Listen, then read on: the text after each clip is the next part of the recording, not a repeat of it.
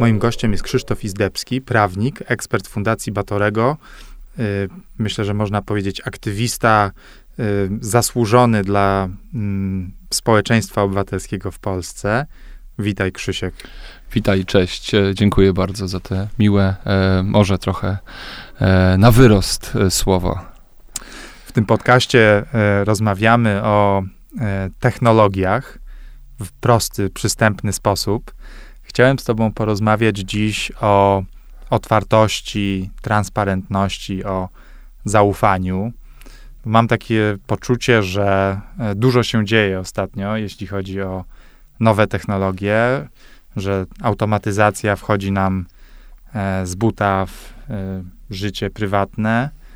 Algorytmy śledzą naszą aktywność w sieci, tworzą profile naszych preferencji.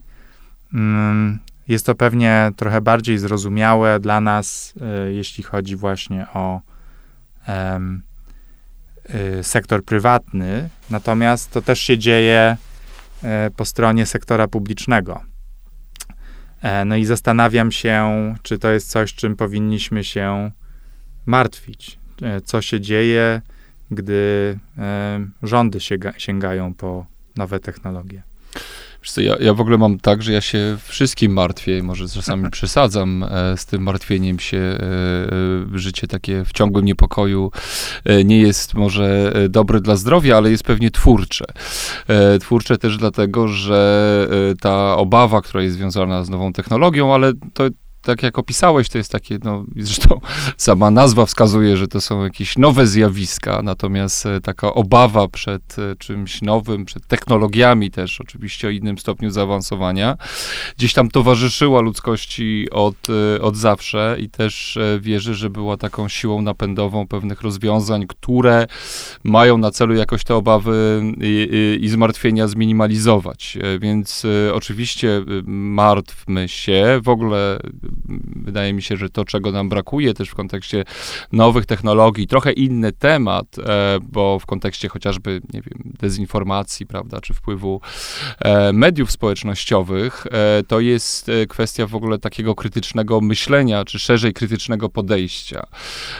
I to, że pojawiają się te technologie, które rzeczywiście teraz jeszcze na razie może nie, nie, nie, nie wchodząc w ten podział na sektor prywatny, czy sektor publiczny, one no, są e, takimi rzeczami, które generalnie wydaje nam się, że pomagają nam w życiu i faktycznie w wielu przypadkach tak, e, tak jest, tak? I, i często e, narzekając może na te, nie wiem, algorytmy Facebooka na przykład, czy, czy innych popularnych mediów społecznościowych, też trudno jest nie zauważyć tego, że jakoś podpowiadając nam niektóre treści, no też pomagają nam do nich po prostu dotrzeć. Nie mówię już o jakichś platformach streamingowych, e, czy w ogóle takich funkcjach e, algorytmów, czy sztucznej inteligencji, która pozwala na wykrywanie chorób, prawda, i tak dalej. Natomiast e, chodzi o to, żeby ten hype, który jest też z tym związany i taki zbytni entuzjazm, często się udzielający w jakichś środowiskach startupowych, ale myślę, że w ogóle szerzej, to on też no, nie odpowiada na te potrzeby bycia chyba takim za kogo ja się przynajmniej uważam, e, techrealistą. Mhm. Czyli to też nie jest jakieś niesamowite odkrycie, e, też pewnie dla Państwa słuchających nas, że no, wszystko ma te dwie strony, i moneta, i medal, ale też i nowe, i te starsze technologie, bo teraz też jesteśmy w dobie rozmowy chociażby o samochodach spalinowych versus samochodach elektrycznych. To też gdzieś są właśnie taka, takie dywagacje na temat plusów i minusów danych rozwiązań. No i zawsze musimy sobie zdać zdawać, że są i plusy, i minusy. No tak, ale wiesz, z drugiej strony to też nie jest dyskusja, która się toczy abstrakcyjnie. Jesteśmy w jakiejś rzeczywistości. Ja mam takie poczucie, że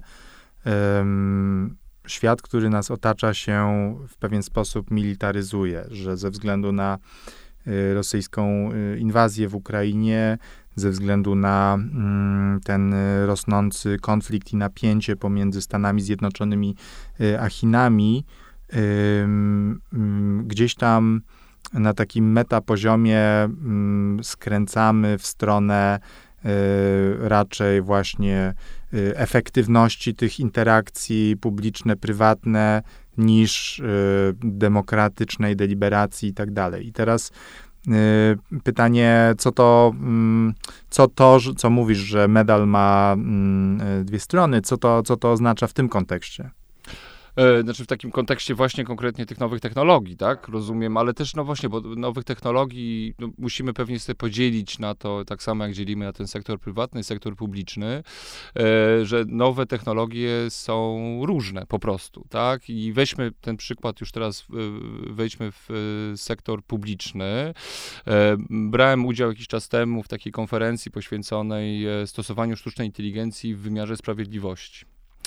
E, no i e, też temat taki dosyć ogólny wydawałoby się, natomiast e, to, co też w tej dyskusji wydaje mi się było bardzo pomocne i, i fajne i ciekawe i takie po prostu zdroworozsądkowe, to było to, że też musimy sobie podzielić określone narzędzia czy rozwiązania, czy, czy też jakby no podzielić sobie dyskusję na temat określonych narzędzi, określonych rozwiązań, bo czym innym będzie na przykład rozwiązanie oparte o sztuczną inteligencję, które pomaga e, szybciej rejestrować pisma, które wchodzą do sądu. Tu tych ryzyk nie ma, tak? Znaczy tutaj to, czego my się boimy, szczególnie słysząc hasło Chiny, e, raczej nie będzie występować. To jest po prostu no, użycie rzeczywiście olbrzymich baz danych, e, analityki i tak dalej. Natomiast ono też nie powoduje jakichś istotnych ryzyk dla, dla człowieka.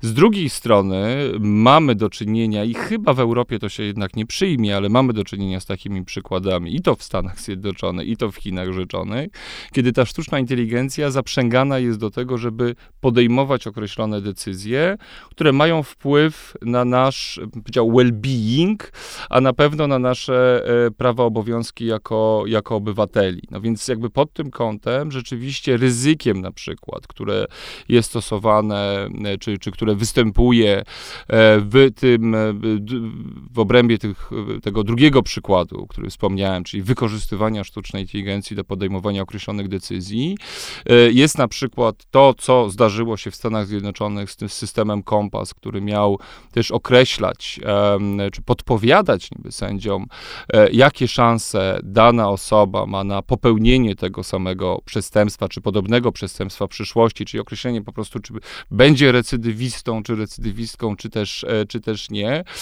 No okazało się, że wykorzystuje też takie dane i przenosi te nasze ludzkie jednak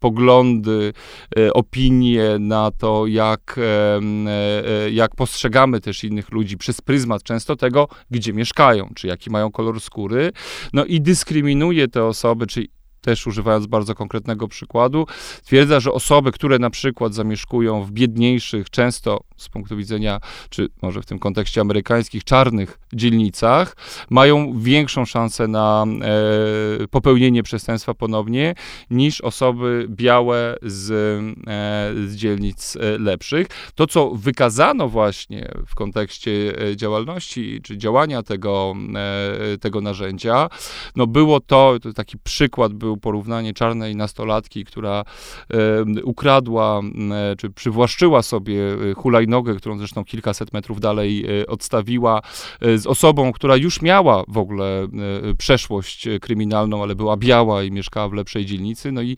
system, komputer powiedział, że ta nastolatka ma większe szanse na to.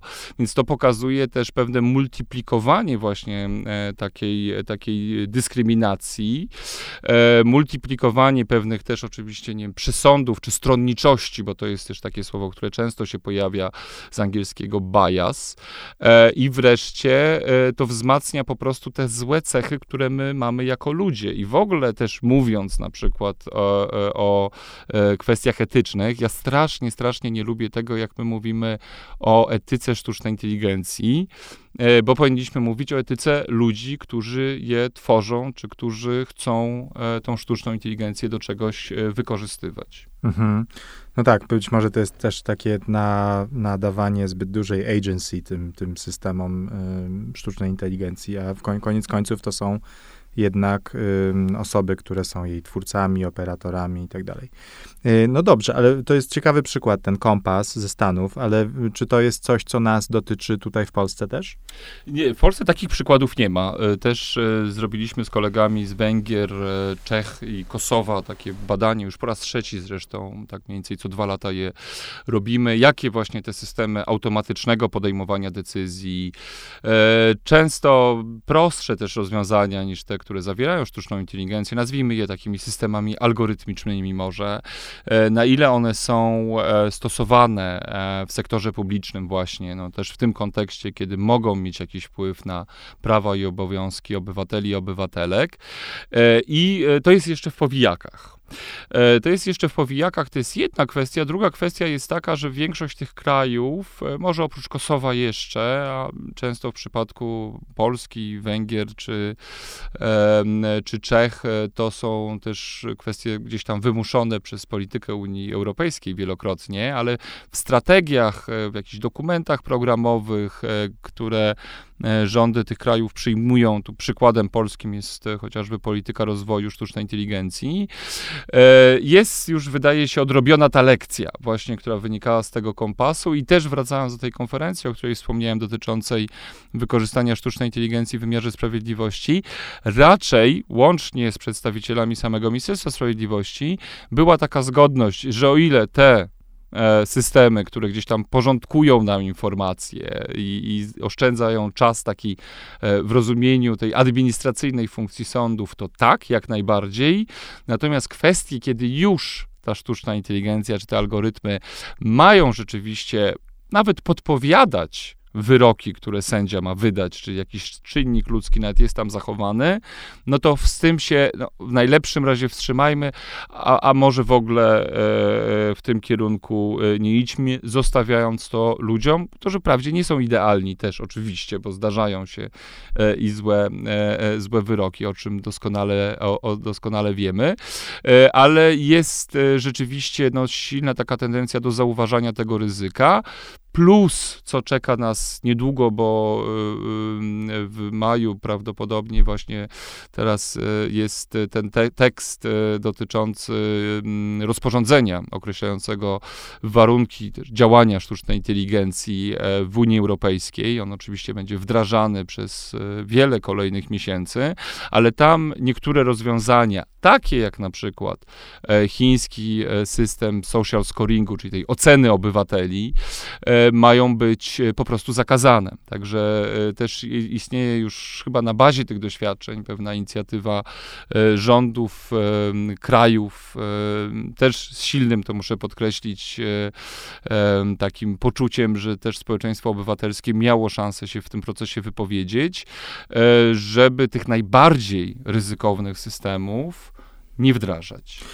No właśnie, to zatrzymajmy się przy Unii Europejskiej, bo jestem ciekaw, y, jak y, oceniasz to wzmożenie regulacyjne, ten szereg tych y, różnych dyrektyw, które są procedowane, które koniec końców właśnie można byłoby podsumować w ten sposób, że one mają stawiać człowieka w centrum, tak? To jest ten tak zwany trustworthy AI, czy human-centric AI, bo zazwyczaj jak biorę udział w tego typu rozmowach z kolegami, koleżankami z, ze Stanów, to oni przedstawiają mm, sytuację globalnie w ten sposób, że no jest jakaś wielka rywalizacja e, technologiczna między Stanami Zjednoczonymi a Chinami, e, no a Unia Europejska to jest ten e, obszar, który wybrał, że będzie e, faktycznie w tym wyścigu brać udział, ale jako, e, jako ten, e, ta organizacja, która po pierwsze najlepiej i najszybciej będzie regulować ten, ten rynek. I co to dla nas oznacza? Czy to jest dobre? Czy oceniasz te rzeczy, które w Unii się w obszarze technologicznym dzieją za pozytywne czy nie. E, no, y, też wspomnę, że Chiny też nie, nie pozostają daleko w tyle, też próbują regulować kwestie sztucznej inteligencji. E, zresztą w Stanach Zjednoczonych takie podejścia są, ale rzeczywiście e, w Unii Europejskiej po pierwsze wydaje się to najbardziej zaawansowane, po drugie no, bardzo szeroko zakrojone. Ja absolutnie podzielam taką tendencję do tego, żeby regulować, czy próbować regulować te kwestie, aczkolwiek być może nie w każdym aspekcie. Zaraz się z tego wytłumaczę, ale on nie ma nic wspólnego, no właśnie z takim, z taką wiarą w to, że regulacja, moim zdaniem naiwną wiarą w to, że regulacja wstrzymuje postęp w jakimś sensie, tak? Też to jest kwestia pewnego wyboru, co by nie mówić, wartości. Znaczy, czy chcemy rzeczywiście żyć w kraju, czy szerzej na obszarze, e, który ten system jakichś wartości, nazwijmy to wartościami europejskimi, możemy to nazwać prawami człowieka, możemy nazwać to wartościami chrześcijańskimi, e, jest jednak czymś, co nas prowadzi przez różne zjawiska. Czy chcemy rzeczywiście postawić na taki leseferyzm i żeby e, w tym przypadku te firmy technologiczne robiły, robiły cokolwiek? Nie wydaje wydaje mi się, tak nie szukając może dalekich przykładów, e, czy oczywiście możemy mieć dużo zastrzeżeń, ja mam e, sam e, ich wiele, tego jak funkcjonuje RODO, tak, czyli też państwa ochrona danych osobowych, gdzie też podobne dyskusje brały, miały miejsce, gdzie twierdzono, że wprowadzenie RODO właśnie zatrzyma też ten postęp technologiczny, wykorzystywanie danych, bo prawda, bo dane to nowa ropa, czy nowe powietrze, i e, też te dane, dane osobowe, więc ja tu nie widzę też takiego napięcia, czy też w ogóle sprzeczności pomiędzy tym, że można jednocześnie rozwijać pewne rozwiązania, no właśnie odwołujące się do tych wartości, czy etyki, czy zaufania do e, tego typu narzędzi, z tym, że ta innowacyjność i postęp technologiczny będzie, będzie istniał. Zresztą, co ciekawe, wezwanie przecież do tego, żeby zatrzymać postęp technologiczny, czyli ten rozwój e, sztucznej inteligencji. E, ostatnio w takim liście wielu i twórców e, sztucznej inteligencji, technologów, a też publicystów, myślicieli, on wyszedł ze Stanów Zjednoczonych właśnie, a nie, nie z Europy, więc myślę, że Europa też nie ma takiego stanowiska, żeby zatrzymywać ten postęp, zdając sobie sprawę, że to jest bardzo naiwne, bardzo naiwne mm, myślenie, tylko żeby obudowywać je pewnymi regulacjami, które no, zagwarantują też to, że obywatele będą mieli większe zaufanie do tych, e, do tych tworów. Jeżeli będziemy mieli większe zaufanie do tych narzędzi, e, to ja nie widzę tym bardziej sprzeczności z tym, że one będą e, chętniej, częściej i rozwijane, i stosowane. Mhm.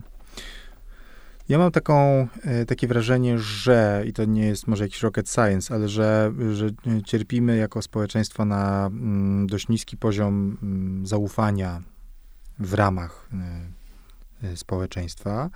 E, no i w takim jednym z mm, uznanych podstawowych sposobów na, na odbudowywanie tego zaufania, między innymi jest walka o to, żeby zwiększać otwartość, transparentność funkcjonowania instytucji publicznych, instytucji prywatnych, instytucji zaufania publicznego.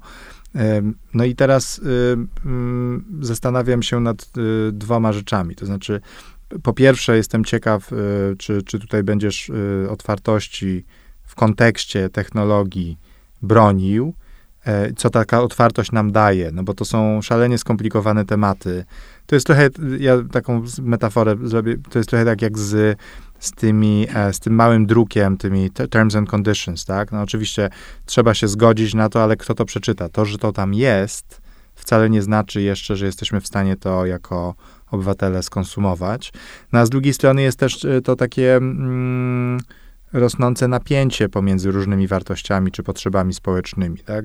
w kontekście tej militaryzacji życia publicznego, czyli ta otwartość nagle jest w konflikcie z poczuciem bezpieczeństwa. Tak? No tu jest ten przykład y, y, niedawnego wycieku, y, wycieku w strategii, strategii militarnych przez CIA. Czy, więc pytanie, co nam daje otwartość, w kontekście właśnie spraw technologicznych, czy, czy otwartość jest potrzebna, ile tej otwartości potrzebujemy, no i jak, jako tą otwartość mądrze walczyć, jeżeli jest. Co do tej otwartości zaraz wrócę, mogę o niej mówić zresztą godzinami, których, których nie mamy. Jakbym, jakbym nie wrócił, to mi przypomnij, ale poruszyłeś bardzo ważną kwestię w ogóle zaufania też. E, I e, dla, dla, mnie też jakby w kontekście właśnie tych, tych nowych technologii, to jest bardzo ciekawa obserwacja, która też nam wyszła właśnie z tego badania, o którym wspominałem w różnych krajach naszego, naszego regionu, e, że najczęściej, i to gdzieś też ma związek z tym bezpieczeństwem, o którym też mówisz, e, że najczęstszymi przykładami wdrażania systemów sztucznej inteligencji są takie, które moim zdaniem są wyrazem braku zaufania do obywateli. One mają kontrolować to, jak ty płacisz podatki, mają kontrolować, czy słusznie dostajesz e, pomoc e, społeczną, one mają kontrolować wreszcie prędkość samochodu, czy jest, e, jest zachowana. I niezależnie od tego, czy uważamy, że to ma sens, czy nie ma sensu, e, to jest dla mnie jednak właśnie takim, e, takim wyrazem pewnego braku zaufania do obywateli i gdzieś to ma swój związek związek w ogóle z taką postawą chyba państwa i, i nie mówię tutaj tylko o kontekście polskim, że my e, często jako powiedzmy to społeczeństwo obywatelskie czy organizacje mówimy, że a obywatele powinni mieć zaufanie do instytucji. Zgoda, natomiast nie wiem, czy w jakimś sensie nie waż, bardziej ważne, czy równie ważne jest to, żeby też instytucje miały zaufanie do swoich obywateli. I teraz kwestia otwartości jest właśnie też trochę dowodem na to, na ile y, instytucje mają mają zaufanie do swoich y, obywateli, a te napięcia pomiędzy różnymi wartościami typu bezpieczeństwo, ale to też kwestia, nie wiem, tajemnicy przedsiębiorstwa, prawda, i tak dalej, a jawnością, one nam towarzyszą de facto od zawsze. Tak? To są dyskusje, które my przerabiamy od wielu lat. Moim udziałem, zresztą też może ja, ja podzielę się trochę osobistą, ale nie jakąś bardzo yy, yy, może E, tajemniczą historią e, swojego życia zawodowego, e, że zajmuje się kwestią przejrzystości życia publicznego od no, prawie 20 lat i wcale nie zacząłem od nowych technologii, tylko zacząłem od tego, żeby wiedzieć więcej, na co wydają pieniądze władze, co robią urzędnicy, dlaczego tak robią i tak dalej. I ja już z tymi napięciami wtedy się gdzieś, gdzieś spotykałem. I tak naprawdę te dyskusje, dyskusje, które my teraz toczymy w kontekście nowych technologii, to moim zdaniem to jest takie przeniesienie nawet jeden do jednego. I to y, w jednym z wyroków, czy może brałem udział w postępowaniu, który doprowadził do tego wyroku, to było udostępnienie, żądanie udostępnienia od ministra e, sprawiedliwości systemu e, losowego przydziału spraw. E, część z Państwa może to znać jako Ziobro Lotek, czyli taki system algorytmiczny, nie wykorzystujący sztucznej inteligencji, ale dosyć skomplikowany organy, który przydziela e, konkretne sprawy e, sędziemu. Czyli oznacza to de facto, że e, system decyduje o tym, który sędzia będzie zajmował się sprawą, w której państwo są być może albo będą, albo byli, bo system od kilku lat już działa, stroną. Czyli też no, ta decyzja tego systemu pośrednio wpływa też na to prawo do sprawiedliwego procesu, e, prawo do tego, żeby rzeczywiście ten sędzia był też obiektywny. Tak? Wybór sędziego po prostu jest, jest dosyć istotny. E, I trudno było przekonać sędziów e, z kolei sądów administracyjnych w pierwszej instancji do tego, żeby po odmowie udostępnienia informacji o algorytmie działania tego narzędzia, żeby te dane zostały, ten algorytm właśnie został, został udostępniony, bo ci sędziowie gdzieś tkwili w takiej, moim zdaniem, w tej chwili równoległej rzeczywistości, gdzie gdzieś oddzielamy technologię od państwa, czy od tego, w jaki sposób państwo wykonuje swoje zadania, ale na, na rzeczywiście tutaj E, stanęli e, na wysokości zadania sędziowie Naczelnego Sądu Administracyjnego, e, którzy mówiąc, że minister sprawiedliwości powinien udostępnić algorytm tego działania, czyli opis właśnie, w jaki sposób to ten system funkcjonuje, powiedzieli tak mniej więcej, postaram się zacytować, że co prawda postęp technologiczny wymusza, czy wręcz e, no, wspomaga tworzenie i wprowadzenie pewnych narzędzi do wykonywania zadań publicznych, Takim też pozostaje wybór sędziego i prowadzenie postępowania. E, ale to jest właśnie kwestia tylko zmieniającej się rzeczywistości i tego, że ten postęp technologiczny rzeczywiście, e, rzeczywiście istnieje. Natomiast nie zmienia to nic w podstawowych zasadach funkcjonowania tego państwa i w podstawowych zasadach realizacji zadań publicznych, a jedną z takich zasad jest przejrzystość. Czyli to, że to jest jakaś kwestia, tak jak twierdzili ci sędziowie pierwszej instancji, jakaś technologiczna, techniczna, to w ogóle nie dotyczy tego, w jaki sposób państwo wykonuje swoje zadania, no to ci sędziowie w drugiej, w drugiej instancji e, bardzo fajnie właśnie powiedzieli, nie, to jest dokładnie to samo, tu się nie zmienia, te zasady, na które my się no tak symbolicznie umówiliśmy, bo mówi się, że państwo to też jakaś forma umowy społecznej, e, że te zasady, na które my się umówiliśmy w Konstytucji, w Karcie Praw Podstawowych, w wielu innych dokumentach też międzynarodowych, respektujących prawo na przykład do tego, żeby wiedzieć, dlaczego e, pewne decyzje w stosunku do mnie jako obywatela są podejmowane, e, mają zastosowanie właśnie jeden do jednego w przypadku e, tego, kiedy mamy do czynienia, do czynienia z technologiami. Inaczej to trochę wygląda, i tu jest, wracamy do tego punktu wyjściowego pewnego rozróżnienia, jeżeli mamy do czynienia z sektorem prywatnym, tak? bo już tego chociażby też, też ostatnio jakiś pisałem artykuł na, na temat, jak możemy zastosować prawo do dobrej administracji, do większej przejrzystości, otwartości algorytmów w sektorze publicznym, e, to już tak łatwo przyłożyć tego już regulacyjnie, prawnie do sektora, do sektora prywatnego e, nie możemy, stąd jest potrzeba tych nowych regulacji. Tak? A, I teraz wracając do tej otwartości, tego, tego zrozumienia, to jest w ogóle też cała dyskusja o tym, co to znaczy wyjaśnialność algorytmów. E, też często jako, e, jako pewien właśnie przykład tego, że, że jest to chyba nie do końca możliwe, podaje się coś takiego, że istnieją systemy oparte o sztuczną inteligencję, które tłumaczą działanie innych systemów opartych o sztuczną inteligencję, czyli jakby sztuczna inteligencja sama e, musi zostać zaprzężona do, sprzężona do tego, żeby, e, e, żeby tłumaczyć to, jak jej koleżanka działa, więc ta wyjaśnialność rzeczywiście, ona jest pewnie też niedostępna często dla, dla samych twórców sztucznej inteligencji. Natomiast e, są e, takie podstawowe rzeczy, e, które można odnieść też do czegoś, co Państwo znacie. E, ja często tak właśnie taki przykład, e, e, przykład podaję, kiedy mamy do czynienia z jakimś produktem leczniczym, czy w ogóle z lekiem.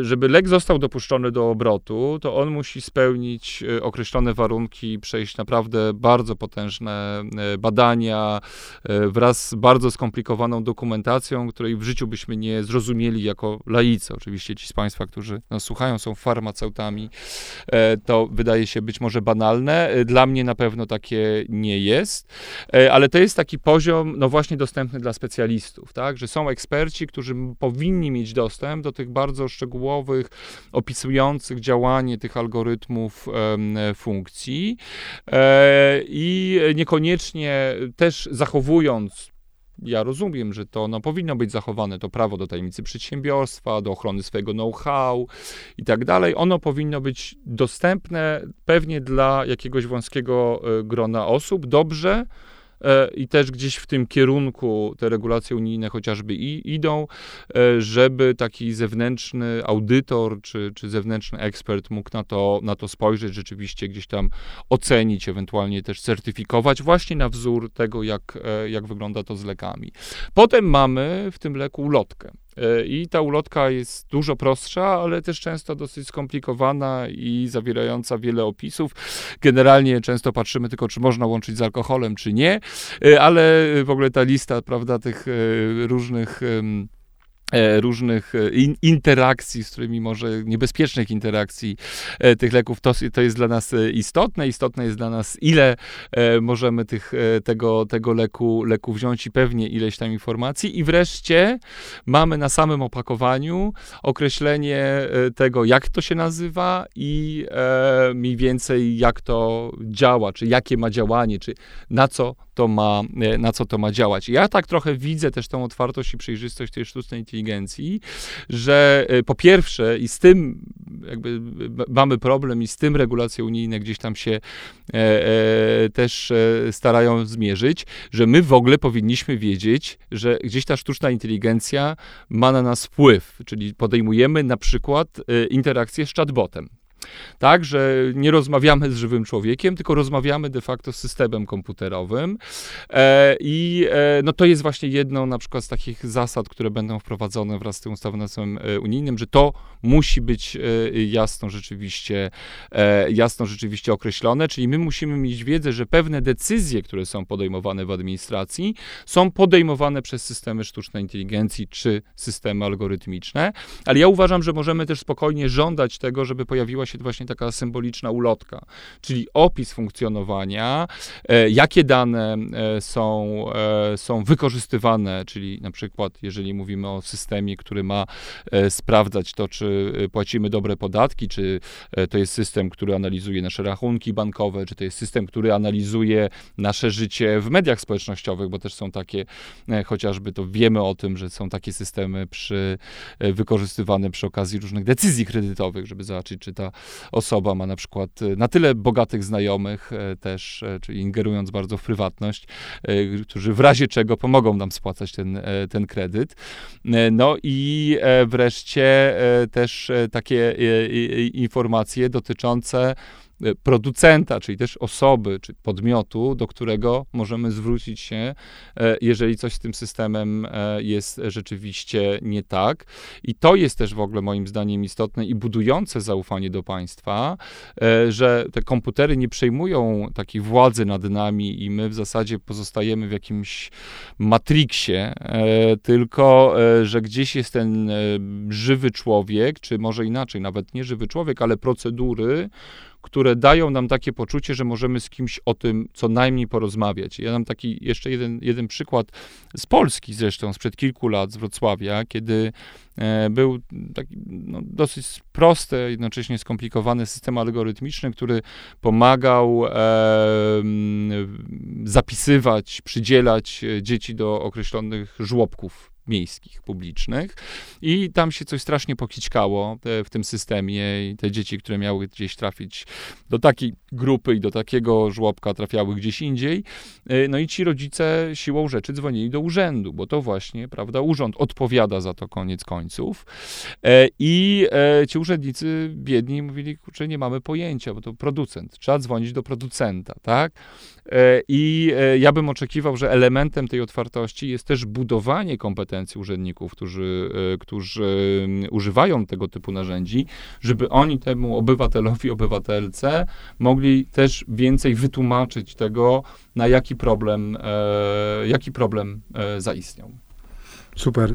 Chciałem wrócić jeszcze do jednego tematu, bo mm, powiedziałeś o tym, że większość tych przykładów użycia sztucznej inteligencji w sektorze publicznym ma właśnie taki charakter patrzenia obywatelom na ręce, Mm, wymagania od nich, e, nadzorowania ich i tak. Więc w tym kontekście jestem ciekaw, czy uważasz, że w ogóle innego rodzaju e, AI, takie, które nie ma tych tendencji autorytarnych, które ufa obywatelom, e, jest możliwe? Czy, czy jest możliwe użycie sztucznej inteligencji przez rządy, instytucje publiczne w taki sposób, żeby raczej poszerzać tą przestrzeń wolności i decyzji różnorodności, raczej niż ją zamykać. O, to jest bardzo, bardzo ciekawe pytanie, bo to jest gdzieś jakaś e, być może pytanie o moją listę marzeń. E, tego, tego co, co ma być. Ale na pewno jakby te systemy, o których gdzieś tam wspomnieliśmy i, i może my czasami w ogóle mówiąc o tej sztucznej inteligencji, mam wrażenie, że często gdzieś tak myślimy rzeczywiście 50 lat do przodu. E, często i gdzieś tam e, potem się e, jakby weryfikuje to, że te systemy aż tak może nie są świetne, jak przedstawiono to w licznych hollywoodzkich filmach. Ale dla mnie właśnie załatwianie wielu spraw przez internet, znaczy tego, że ja mogę gdzieś tam skrócić dystans dystans i właśnie ta sztuczna inteligencja będzie chociażby interpretować pismo, które ja gdzieś składam do Urzędu Skarbowego, żeby przyspieszyć też to postępowanie, to uważam, że to jest już sukces, tak? Znaczy, bo my chcemy też jako obywatele mieć jak najmniej interakcji z tymi urzędami i tutaj jest szansa na pewno, że, że te systemy sztucznej inteligencji to, e, to, to zapewnią, tak? Czyli w ogóle jakby takie zmniejszenie biurokracji, wymiany papierów, e, też, że ta sztuczna inteligencja jest w stanie łączyć różne dane, które no przecież to jest dla nas strasznie frustrujące, żeby załatwić jedną sprawę, musimy często zebrać 20 innych zaświadczeń z 50 innych urzędów, e, a coś takiego jest rzeczywiście tym, co nam, nam pomoże. Mówiliście, że o pewnej sferze wolności, no to ona oczywiście też jest bardzo istotna w tym, w tym kontekście i możemy gdzieś sobie to przełożyć chociażby na może niekoniecznie takie kwestie, które są związane gdzieś z sektorem publicznym, ale cała dyskusja, o której też zresztą wspomnieliśmy w naszej rozmowie, e, dotycząca moderowania treści w internecie, czy tego, e, jakie treści nam są podsuwane. E, I głównym zarzutem w tej chwili jest też to, że one są niby personalizowane, ale one są personalizowane tak, żeby y, wyciągnąć z nas najwięcej pieniędzy de facto. E, I też są zarzuty oczywiście o tam banki internetowe i, i, i to, że gdzieś tam się kręcimy w kółko e, z ludźmi o tych samych zainteresowaniach e, i tak dalej. Natomiast też sztuczna inteligencja może dać to, że one będą rzeczywiście spersonalizowane, te, te, te, te, te treści, ale one będą spersonalizowane na moich warunkach, czyli to, że mogą rzeczywiście, ja będę mógł sobie tak to ustawić, funkcjonowanie na przykład danego medium społecznościowego, że będę miał dostęp do takich treści, do jakich ja rzeczywiście chcę mieć e, dostęp w pierwszym rzędzie i będę chciał na przykład rozszerzać sobie, że będzie kolejny krąg informacji, które gdzieś niepriorytetowo do mnie docierają. To są e, dotyczące jakiegoś e, kolejnego obszaru, nie wiem, mojego zainteresowania, na przykład przypisów kulinarnych. Więc ta sztuczna inteligencja, mimo że my często właśnie tak myślimy, że to jest taka kolektywna inteligencja, ona też może dawać różne możliwości takiego faktycznego, autonomicznego, czy podkreślającą autonomię jednostki e, e, te, treści. Super. A to jeszcze na koniec powiedz mi, czy dla takiej osoby jak ty, która walczy o właśnie większą jawność i większą wolność i różnorodność w życiu publicznym, czy sztuczna inteligencja daje tobie jakieś e, nowe narzędzia i nowe możliwości, amplifikuje twoją pracę, czy wręcz odwrotnie. Tak. I teraz państwo mi zarzucą, że sobie będę przeczył trochę, bo powiedziałem o tej kontroli, ale to nie jest taka kontrola może nie tyle co obywateli, co e, no właśnie wydatków publicznych. Znaczy te systemy sztucznej inteligencji, bo też jakiś e, kolejna moja, moja czapka to jest duże zainteresowanie e, przeciwdziałaniem korupcji e, i to jeżeli państwo wydaje miliony złotych na coś w setkach tysięcy przetargów, to jest bardzo trudno sprawdzić, na ile te przetargi są uczciwe, na ile e, te e, pieniądze trafiają do ludzi uczciwych e, czy, czy nieuczciwych.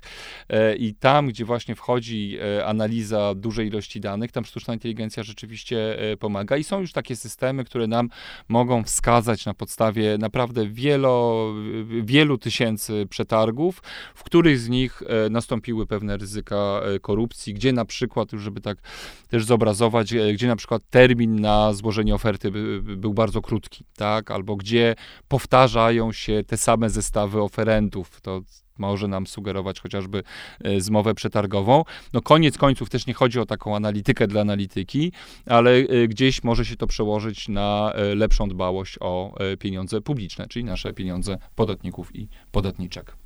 No i tym pozytywnym y, akcentem chyba musimy skończyć. Moim gościem był Krzysztof Izdebski, człowiek y, o ciekawym hobby śledzenia zamówień publicznych. Wielkie dzięki, Krzysztof. Bardzo dziękuję za rozmowę. Do widzenia Państwu.